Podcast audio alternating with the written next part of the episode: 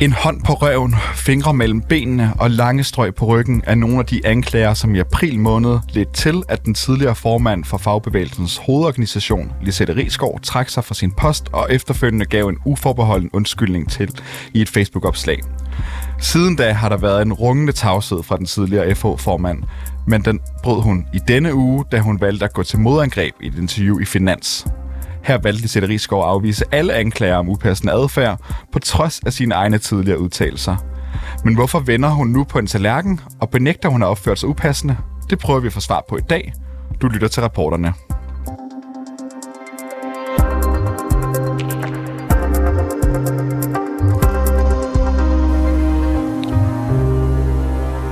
Så kan vi sige velkommen til dig, Anna Thysen. Du er indehaver af WeDo Communication og vært her på 24 Ja. Vi skal Tak. tale om uh, Lisette Rigsgaards kommunikationsstrategi, uh, men inden vi gør det, så skal jeg for god ordens skyld lige, skyld lige nævne, at den uh, tidligere FH-formands forsøg på at viske tavlen ren, altså kom to dage før, at den her længe ventede advokatundersøgelse af netop Lisette Rigsgaards adfærd udkom, og den udkom altså i går torsdag. Og Lisette Rigsgaard, hun uh, holder fast i hendes uh, argumenter i finans, på trods af resultaterne af den her undersøgelse. Hun har nemlig ikke oplevet at tage nogen på banen. Anna Thysen øh, først undskylder Lisette, øh, og så går hun til modstand og siger til Finans, at anklagerne mod hende ikke passer. Og det holder hun så fast i i et Facebook-opslag efter den endte advokatundersøgelse, der altså konkluderer, at der i 5 ud af 25 undersøgte episoder, hvor advokater vurderer, at det er bevidst, at der er forekommet fysiske berøringer, og ud af de her fem, der er der så tre af dem, hvor de mener, at det har været uønskede seksuelle undertoner. Hvad er det mest opsigtsvækkende ved Lisettes, Lisettes kommunikation? Jamen det er jo, at hun...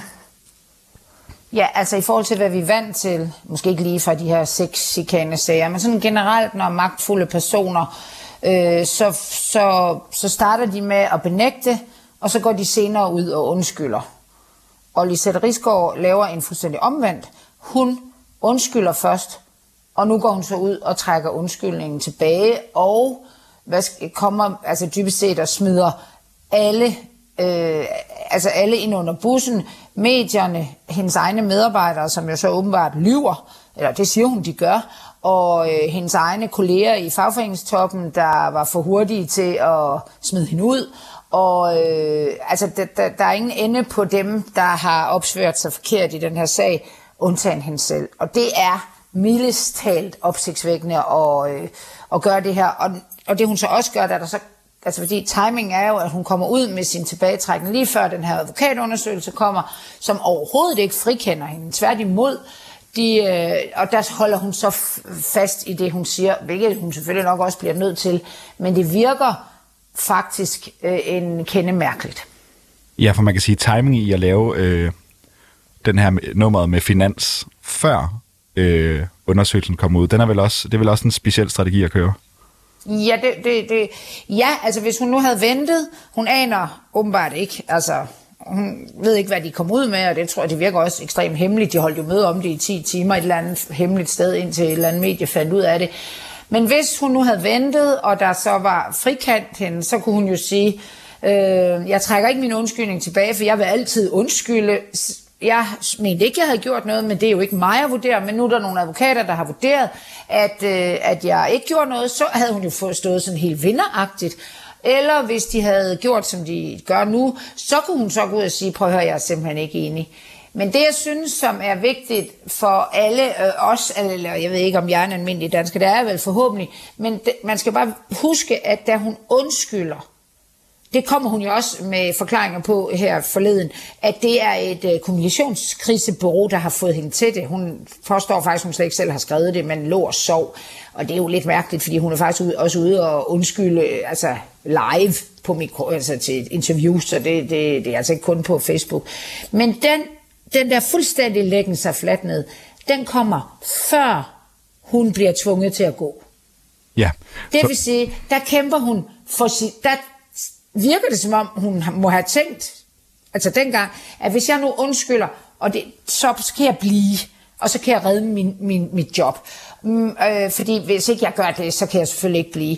Og det gør hun så, og tror faktisk også, at øh, de melder ud, at øh, nu kigger de på sagen, og der skal advokatundersøgelse, men Lisa, øh, Lisette Rigsgaard, hun kan selvfølgelig godt passe sit job.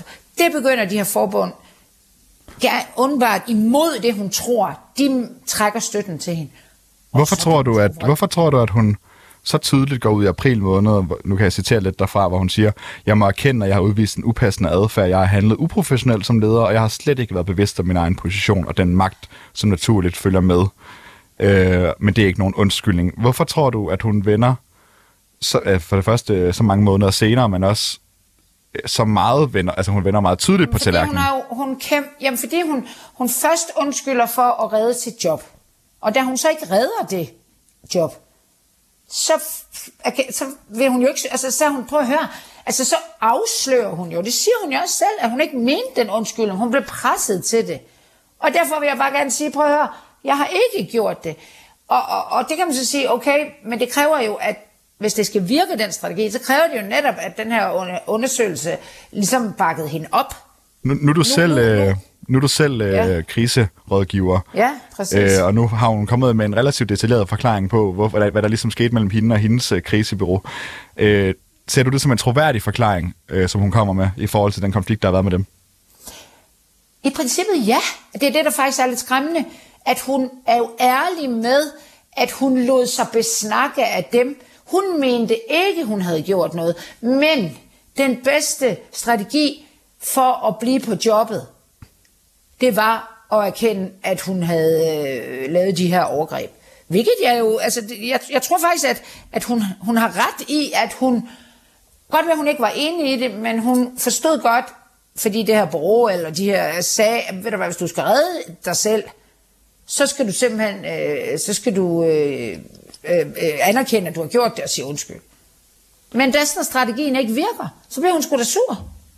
Så siger han, jamen jeg har ikke gjort noget. Og det er jo der, rådgiver og øh, alle mulige, der, der siger, jamen øh, prøv at høre, der er x antal vidner i medier, altså de står frem i medier, og nogen stod frem med navn og, og, og ansigt. De, de, de, de, de har jo mere troværdighed end dig. Og den køber hun åbenbart ikke. Hvad hedder det? I går torsdag der udkom de her resultater fra advokatundersøgelsen, hvor altså, det er jo 25 episoder, som blev nævnt, og så bliver de så øh, divideret lidt ned på forskellige måder delt op. Øh, men alligevel så er der jo de her sager, og hun, på en eller anden måde, så formår hun i sit Facebook-opslag at skrive, at hun er glad for, at resultaterne ligesom foreligger nu. Øh, hvordan kan hun få det til at hænge sammen? Altså, så det på nogen måde giver logisk mening? foregår altså sådan noget strategisk krisekommunikation. Det, hvis, hvis, hvis, hvis man får, hvad skal man sige, det vi, altså, og siger, jamen det, det, man kan jo læse, at de ikke, altså, at de ikke hvad skal man sige, frikager, så vælger man jo at læse som øh, i disse koranafbrændingstider, man kan sige, fanden læser Bibelen, så tager hun jo det positive, der dog er, at de som advokater ikke anerkender åbenbart alle de her tilfælde, eller de anerkender dem, men siger, at de kan ikke bevise dem.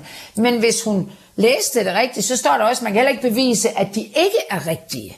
Så hun, hun, hun tolker jo bare, rent udsagt, advokatundersøgelsen som det, der passer bedst i hendes.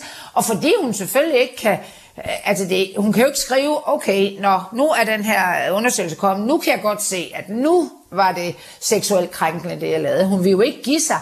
Så hun, øh, altså det er jo ligesom når sportsfolk, de øh, taber, men alligevel synes, de har næsten har vundet, fordi de spillede godt i 20 minutter eller et eller andet. Altså det er jo sådan, krisekommunikation foregår, det er, at man tolker og, og så skriver hun jo også på Facebook, hvis man går ind og ser i alle de her øh, kommentarer, det er jo fans, der skriver, du har ret, og øh, altså, de, de, hun skriver jo til det, vi kalder de frelste.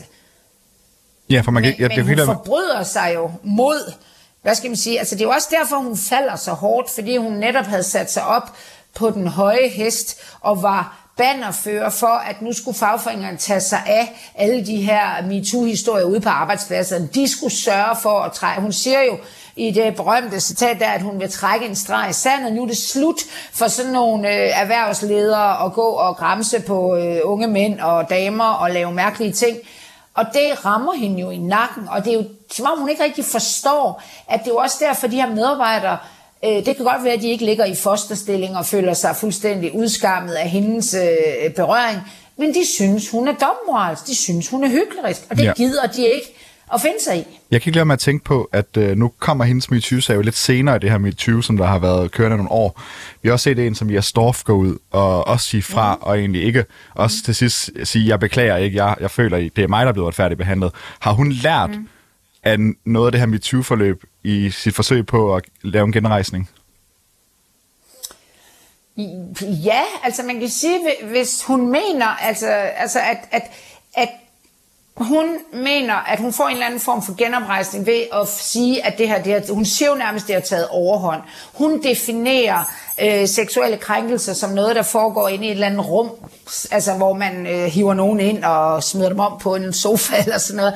Hun lykkes jo med i hvert fald op i hovedet, og, og også over for en masse danskere, at sige, prøv at der er simpelthen bagateller. Det jeg gør over for de her medarbejdere, det er som en mor vil gøre det over for sine børn. Og den køber nogen af danskerne. Ja. Hvad hedder det her til sidst? Så hun lykkes jo over for sine, øh, hvad skal man sige, øh, altså sine tilhængere.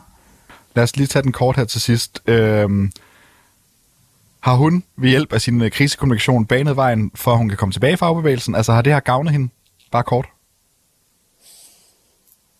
Umiddelbart nej, men man skal jo ikke, øh, altså det kan jo være, at der er en eller anden underafdeling øh, øh, et sted, der kan bruge hende til et eller andet. Det har vi jo set før med, altså fagforeningsbosser, øh, de, de har mange liv, så det kan godt være, men hun kommer ikke til at sidde der, hvor hun har siddet før.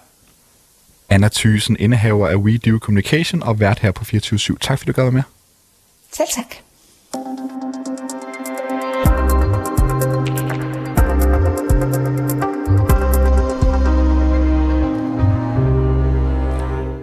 Tak fordi I lyttede med til reporterne i dag. Bag dagens udsendelse, det er Nana Margrethe Havgård. Mit navn det er Alexander Brundum, og Simon Renberg han er redaktør.